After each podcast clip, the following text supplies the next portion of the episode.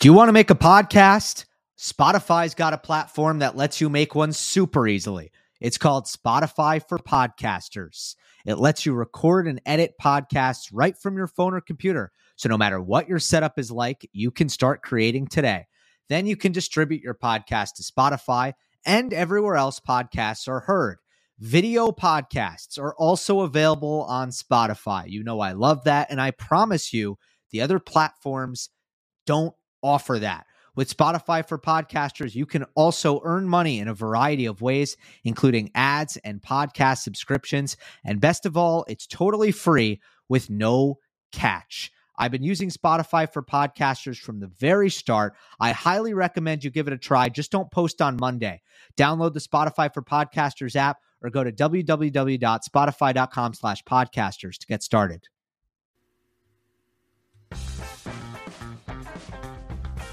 Welcome everyone to Monday Match Analysis. I'm Gil Gross. It is the very special mid-major edition of Monday Match Analysis. There have been disappointments, there have been surprises, and there are some very tantalizing quarterfinal matchups to discuss. Uh, what uh, what a week it's been. Rarely will there be nothing to talk about uh, after the after one week of Grand Slam tennis, and and this is certainly uh, no exception. So uh, let's get going. I think that this will serve as uh, a good way to reflect on the first week at the Aussie Down Under, the Happy Slam. Gotta love it brilliant crowds. Uh, I just one quarterfinal matchup has been completed, so I'll be recapping one. I'll be I'll be previewing the other three. Um, but first, before we get to all that quarterfinal jazz, uh, I want to th- look back at uh, what has already went down here. And first, let's talk about some of the some of the players who have been pleasantly surprising and have put in better performances than uh, one could have expected. And I'm going to go in order.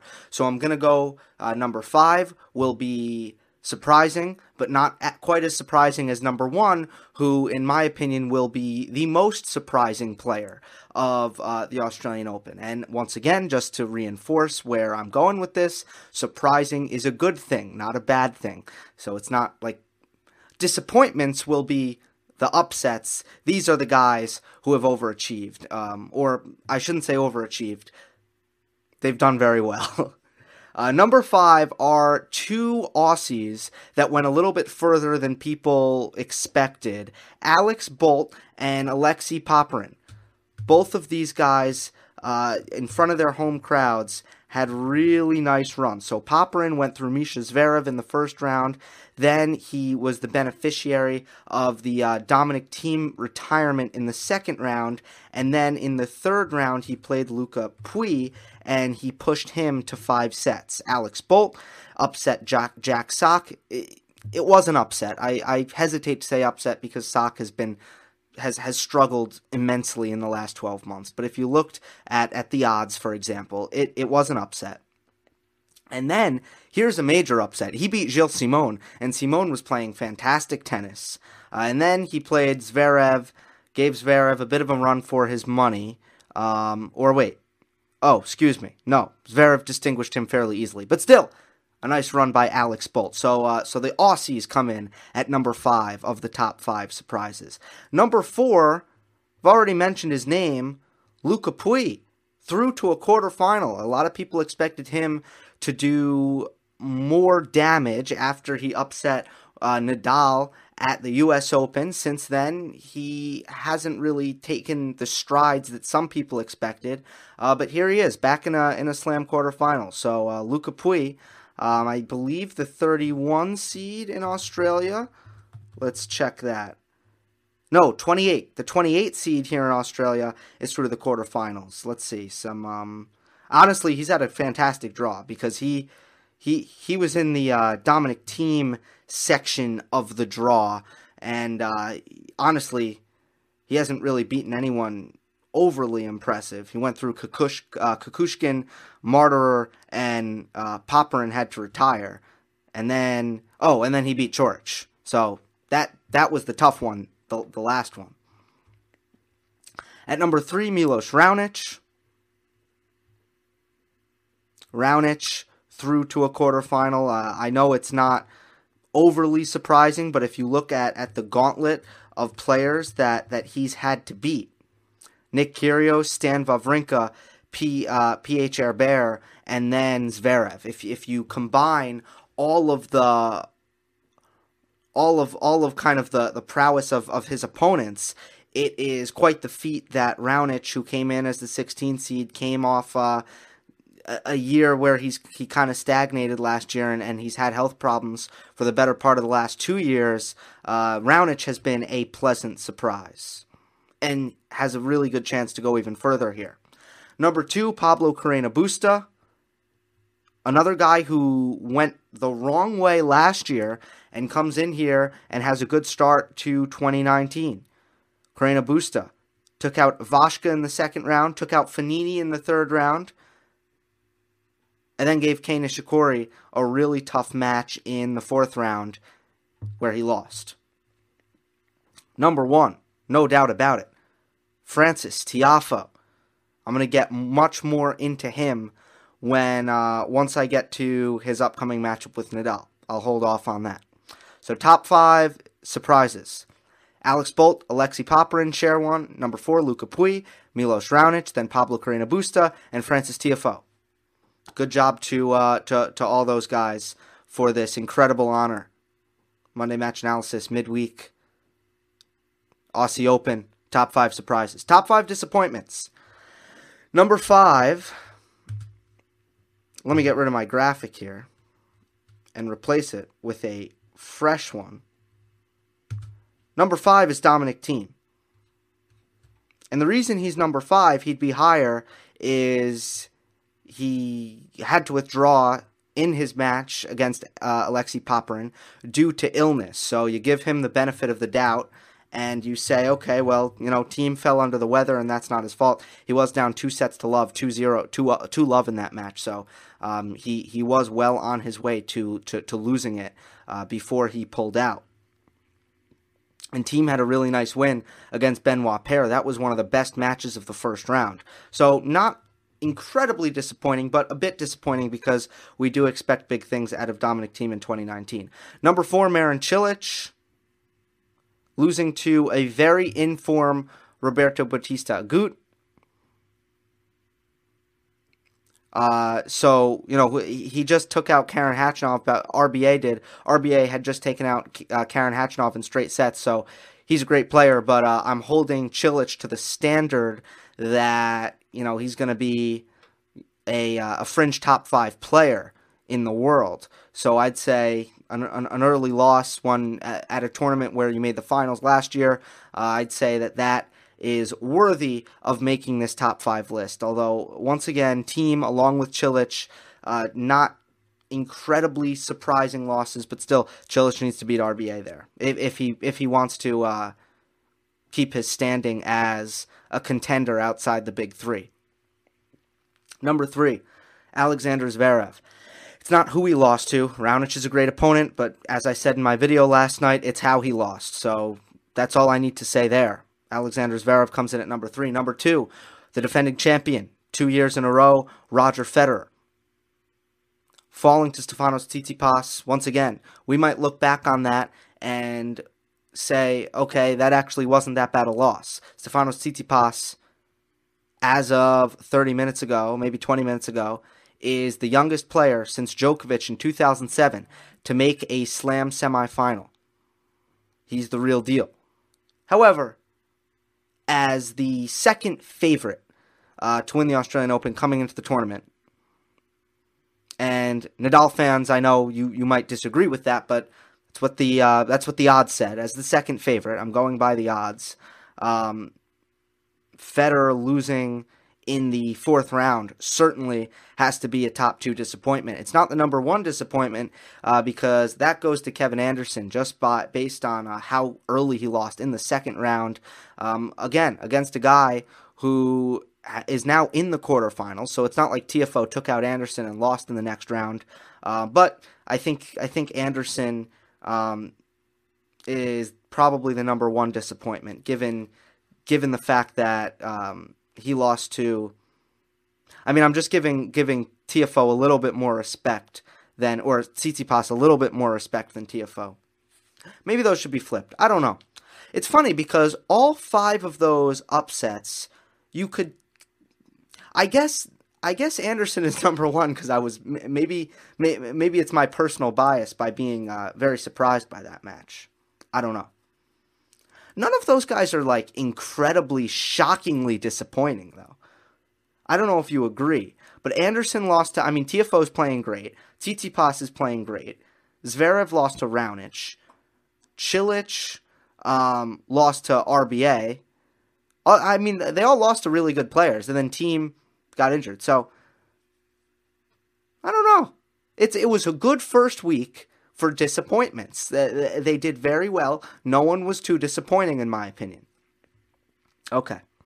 Without the ones like you who work tirelessly to keep things running, everything would suddenly stop. Hospitals, factories, schools, and power plants—they all depend on you. No matter the weather, emergency, or time of day, you're the ones who get it done. At Grainger, we're here for you with professional grade industrial supplies. Count on real time product availability and fast delivery. Call clickgrainger.com or just stop by. Grainger for the ones who get it done. Time to move on. I think that, that hopefully that was a good way to kind of look back on uh, on the first week. Let's talk about the match that just went down. Stefanos Tsitsipas uh, defeats Roberto Bautista Agut 75466476. Um, okay, where should we begin? First of all, both these guys, I think physically were at at different points in the match physically spent. I mean, it was it was really tough, but both of them have have spent so much time on the court. I'm going to lead with this. Don't underestimate the effect of the crowd on Stefanos Tsitsipas because in a match like that when both players are, are really running on fumes, it can really be the the the, the home court support that could kind of push a player energy wise to the next level and, and kind of just up the adrenaline that that small percentage point that could make the difference at the end. In the fourth set tiebreak, Tsitsipas had so much adrenaline and energy flowing. I mean, he he was he he really um I think in my opinion was energized by the crowd. Uh, we see players like Juan Martín del Potro in New York. Um, is one of the prime examples. These guys, and it's a skill, they know how to use the energy of the crowd and absorb that and use it to their advantage. So I think Tsitsipas uh, did well in this match. Um, basically, kind of catching these second wins, and I think using the crowd um, as a motivating factor to, for, for doing that. Let's see. See, uh, Bautista Agut was also, though, he had a chance to run away with this in the third set. Not that the match would have been over, but I think that we saw, once again, um, for the first time, Tsitsipas had a lapse. The first time I've seen him in this tournament have a big time lapse when he went down in the third set. And it's funny because he is just a talented enough player that he was slapping balls around, not thinking, not mentally there, but he, he only went down one break, not two. And then when he finally made this adjustment, and I want to talk about this, this mid-match adjustment, where Tsitsipas realized, okay, look, I'm I'm getting pushed around enough. I'm not attacking enough. I'm not playing aggressive enough. Uh, I I need to take charge here, and if I'm going to go down, I at least need to go down swinging. And he really did shift his level of aggression in this match midway through the third set. He finally got some energy. He finally, it, it seemed like, just kind of got out of this mental rut.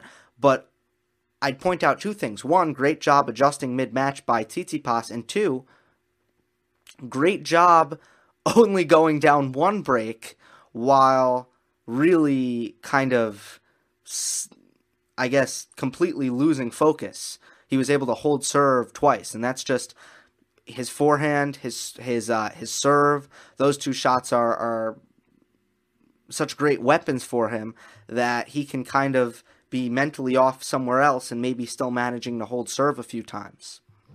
And then also the the fight should not be understated either.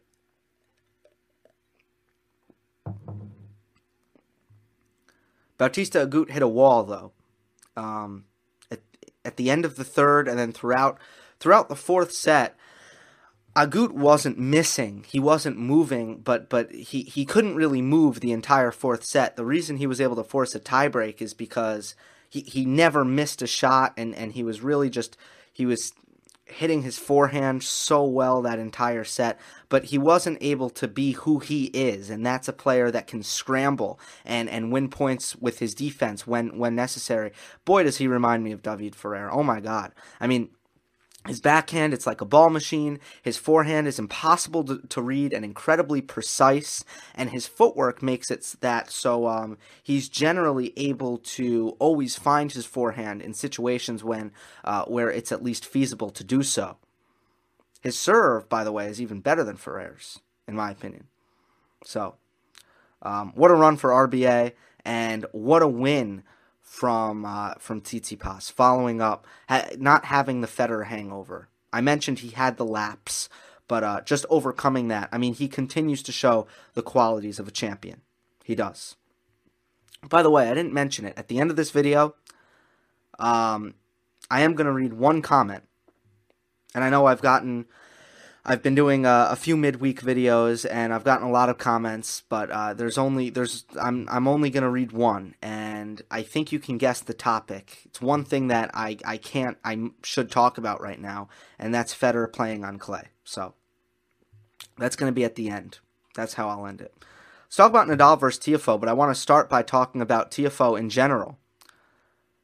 Francis has I mean, I am I'm so I'm so proud of him honestly, um, because this is exactly what American tennis needs. So I'm I'm happy for that. But in regards to his game, I think he's he's figured out how talented he is, and I think he's he's using aspects of his game that he's he's just for some reason he's never utilized to such an extent. He's going to the net so often.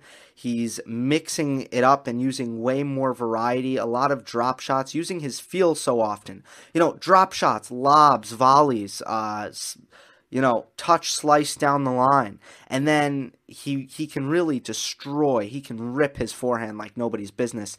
I'd like to see uh, RPM numbers because I bet he's up there with Nadal, Sock, and Edmund for some of the highest RPM on tour on his forehand. And I, people like to um, it's a very popular thing to, to go on a on a keyboard and type in YouTube comments how uh, oh his technique's terrible he'll never win. Well, the forehand's great, so I don't want to hear it about Francis Tiafoe's forehand technique. It, I mean, come on, guys, it, it, the forehand is it's fine, and I mean if the shot works, it works. I don't know why people seem to have um, an allergy to some um, unconventional technique Karen Khachanov gets gets the same kind of criticism. And maybe maybe when it's rushed, uh, it can it can kind of be a problem. But his forehand's fine. His um his backhand is pretty consistent, pretty precise. He can take it more on the rise. But ultimately, what we're seeing, and and I, I'd be remiss if I didn't mention that physically, he's becoming to he's becoming truly elite on a physical level with it with his fitness, his movement, his strength from the back of the court.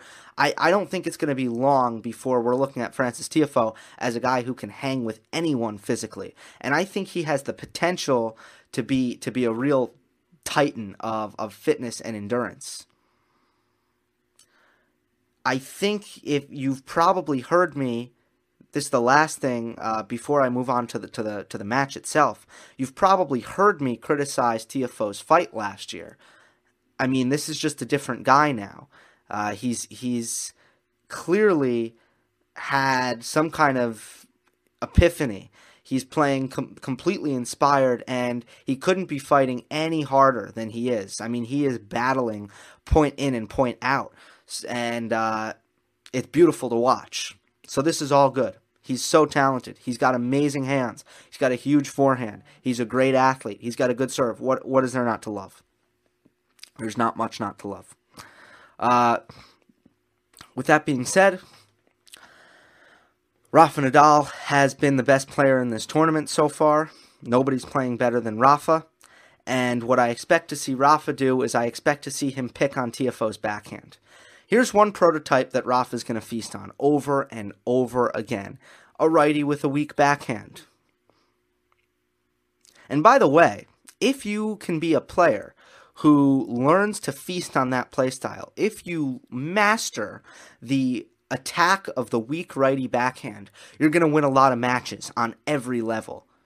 Maybe a little less so the, the ATP professional tour. But uh, if, if you're a young player and you figure out what patterns uh, what can, can work for you when it comes to attacking the weak righty backhand, uh, you're going to win a lot of matches. And without going into more detail than that, Rafa Nadal is obviously a master at attacking the righty backhand with his heavy topspin cross court forehands, um, which kick up off the court. Not as much, by the way, uh, on on this um, surface. But I don't really think it's going to be about the kick. I don't think it's about how high the ball kicks up. I think it's simply going to be about uh, the fact that Tiafoe's backhand isn't uh, a very heavy shot. And I just think that similar to what Rafa did against De Minaur, he's gonna attack the Tiafoe backhand, and he's gonna use his forehand to take advantage of just the lack of heaviness that Tiafoe um, displays off that wing.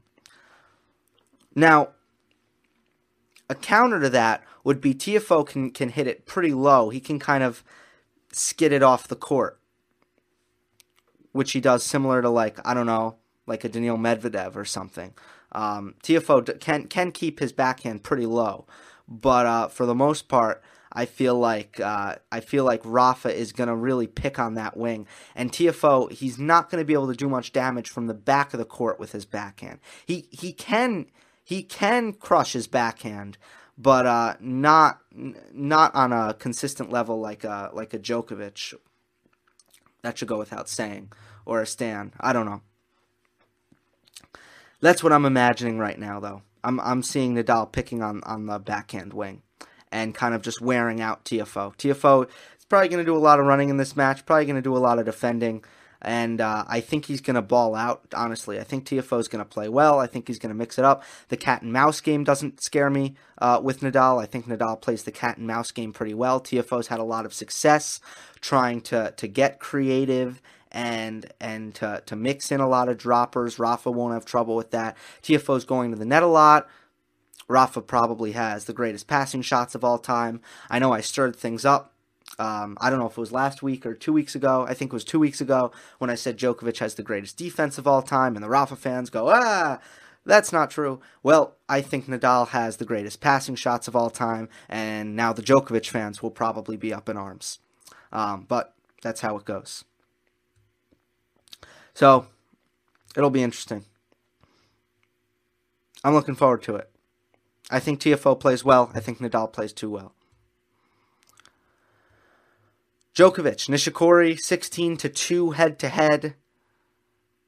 I often refer to Nishikori when these two play as Djokovic light because they play tons of neutral baseline rallies, and there's just nothing that Nishikori does better than Djokovic. He just he he's kind of a a miniature Djokovic, not and I don't mean that in terms of size, although he is smaller. I mean that just in terms of just the assets. The speed, the flexibility, the backhands, the forehands, the return, the serve. Everything is a little bit worse and he's the same kind of player. He can against 99% of the tour. Nishikori thrives by by just being a, a more a solid baseliner and someone who can hurt you from both wings, someone who is really really quick, someone who has a huge weapon in that two-handed backhand someone who can do damage with the forehand, someone who doesn't make a lot of unforced errors. All those things are true, but the the margin when these two play play is just very large because they play so many rallies and over the course of the match that the the advantages that Djokovic has just become very much accentuated in my opinion because they play just the same play style and it's a play style that that just doesn't lend itself to many surprises. So uh, Djokovic has won, I want to say, 15 straight, 14 straight. And uh, what I wanted to do, by the way, which I didn't do for the last one, I wanted to go through um, who everyone's played, just just so we can get a sense of that. So Rafa went through Duckworth, Ebden, de Minaur, and Berdych, and had didn't have any trouble with with any of them. Tiafoe, Gunneswaran in the first round. Good win for, for Francis, pretty easy there. Uh, upset Kevin Anderson in four. God, he was unbelievable, unreal in that match. So good at the net in that match. I mean, he he really won. He won the match because he was playing with the whole court, and Anderson, who was really struggling with his volleys, couldn't put away points, and just was was just kind of it was almost like Anderson was trapped in a box five feet behind the baseline, and Tiafoe had the was thriving through in in every single zone throughout the court. Wherever he was, he was thriving. Where where Anderson was just really put out of his comfort zone by Tiafoe. Reminded me of how Federer makes big men uncomfortable. Tiafoe did the same thing. Uh, then he played Seppi. I missed that match, but good five set win. And then Dimitrov, once again, I mean, Tiafoe showed so much fight and so much fitness in this match. And uh, it was really a dogfight that Tiafoe came out uh, through in five sets. Uh, with Djokovic and Nishikori, Djokovic went through Krueger in the first, Tsonga in the second, in a match that, that he admitted he was a little bit nervous, took four sets. Shapovalov was a four setter. I mean, but really the three sets that he won was like no sweat, no sweat for Djokovic at all, and uh, a six love in the fourth. And then Medvedev, what Medvedev tried to do was just grind Djokovic out, and Djokovic, um, you know, it, it was tough. Medvedev played great, but eventually Djokovic Medvedev ran the gas tank empty, and Djokovic still had a lot left in the tank. Probably a product of of just the way that Djokovic is able to consistently, um, consistently make Medvedev do more running and just just dictate more points and do so without making any errors. When when Med you know Medvedev th- shows incredible levels of consistency as well, but uh, when when he does it, he just doesn't. He just has to work harder, and that that that was really the difference in that match. Plus, there's obviously at this juncture uh, a fitness deficit between Djokovic and Medvedev as well. Nishikori uh, went through Polish qualifier. I, I can't pronounce his name. I did watch the match, but I I watched it on mute. But uh, maybe Masherzak? I don't think so. Anyway, Polish qualifier, five sets, nearly lost. Ivo Karlovic, five sets. João Sousa, fairly easy match. Then Carreño Busta, fifth set tiebreak. Nishikori has been on the court for so long, um, and and that's kind of one of the issues I see, I foresee for Nishikori. He he really has to put a lot of wear and tear on his body over the course of two weeks, and and and that's going to be a problem for him if he wants to make another slam final like he did in uh, 2014 uh, at the U.S. Open.